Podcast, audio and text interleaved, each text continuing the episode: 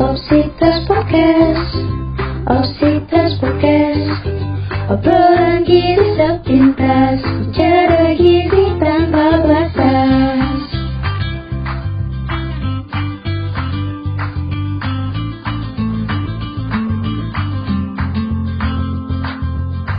Hai hai hai, kembali lagi di Obsitas Obrolan gizi sepintas Bicara gizi tanpa batas. Halo semua, kenalin aku Amanda dari Gizi 2020 Halo semua, kenalin aku Angel.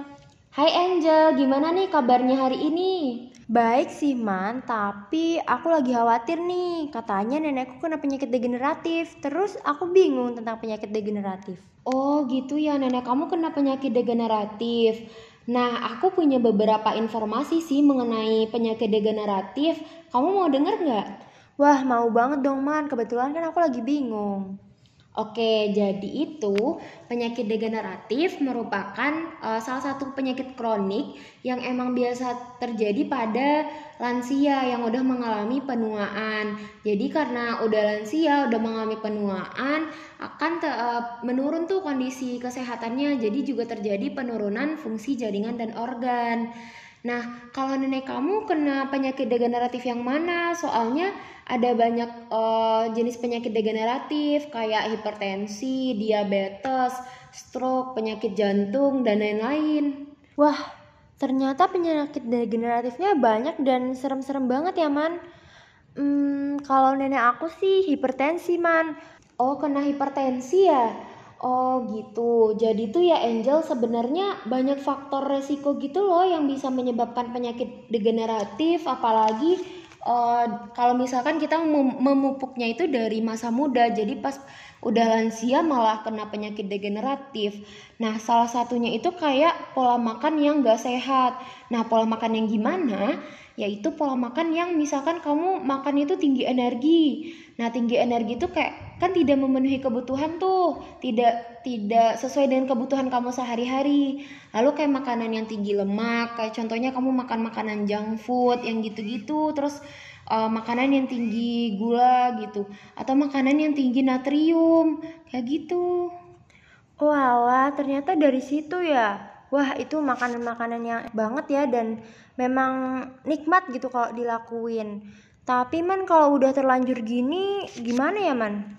Nah, biasanya kalau udah terlanjur, uh, apalagi hipertensi ya kayak nenek kamu, itu bisa di, uh, di itu sih dikasih diet atau penata laksanaan asupan gitu. Nah, nama dietnya itu diet DASH. Jadi fokusnya itu pada pemberian makanan yang tinggi serat, uh, tinggi kalium, dan uh, mengurangi makanan yang tinggi natrium. Wah, aku baru tahu nih ternyata ada aturan makannya juga ya biar kondisinya nggak semakin parah. Keren banget nih namanya diet DASH. DASH itu singkatan dari apa ya man? Nah, DASH itu sendiri singkatan dari Dietary Approach to Stop Hypertension. Jadi emang uh, penata laksanaan asupan yang ditujukan untuk menanggulangi dari hipertensi. Nah, sebagaimana yang kita tahu tadi, hipertensi kan salah satu penyakit degeneratif ya. Tapi ternyata itu juga gerbang dari penyakit degeneratif lain kayak DM atau diabetes, penyakit jantung dan stroke. Waduh, serem banget nih kalau misalnya hipertensi nggak diatasi segera ya man. Ternyata bisa malah jadi penyakit jantung, penyakit stroke. Aduh, nggak kebayang sih itu udah serem banget. Terus juga harus segera dicegah dengan diet DASH tadi yang memang cocok buat hipertensi. Terus man, ada makanan apa aja nih yang cocok buat diet DASH?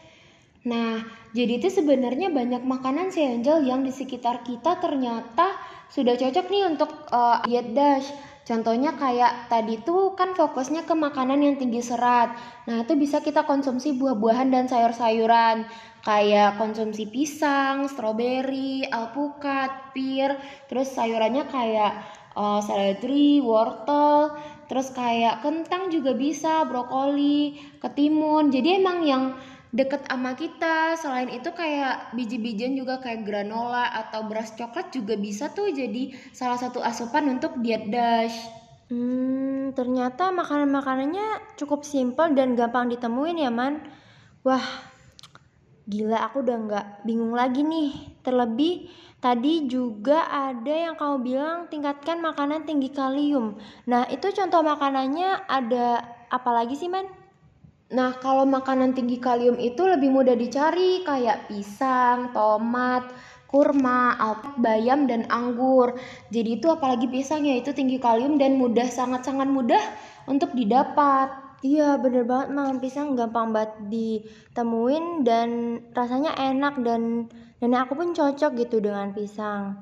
Wah ternyata makanannya cukup simple ya. Ini pasti memudahkan banget nih buat cegah hipertensi tadi. Maka kasih banyak loh man atas informasinya. Aku jadi nggak bingung lagi. Iya sama-sama. Semoga informasi bermanfaat ya buat kamu dan uh, bisa kamu kasih tahu juga nih ke nenek kamu atau ke keluarga kamu yang lain. Semoga dapat bermanfaat ya. Dan sampai jumpa di Opsitas episode selanjutnya. Bye-bye. Bye.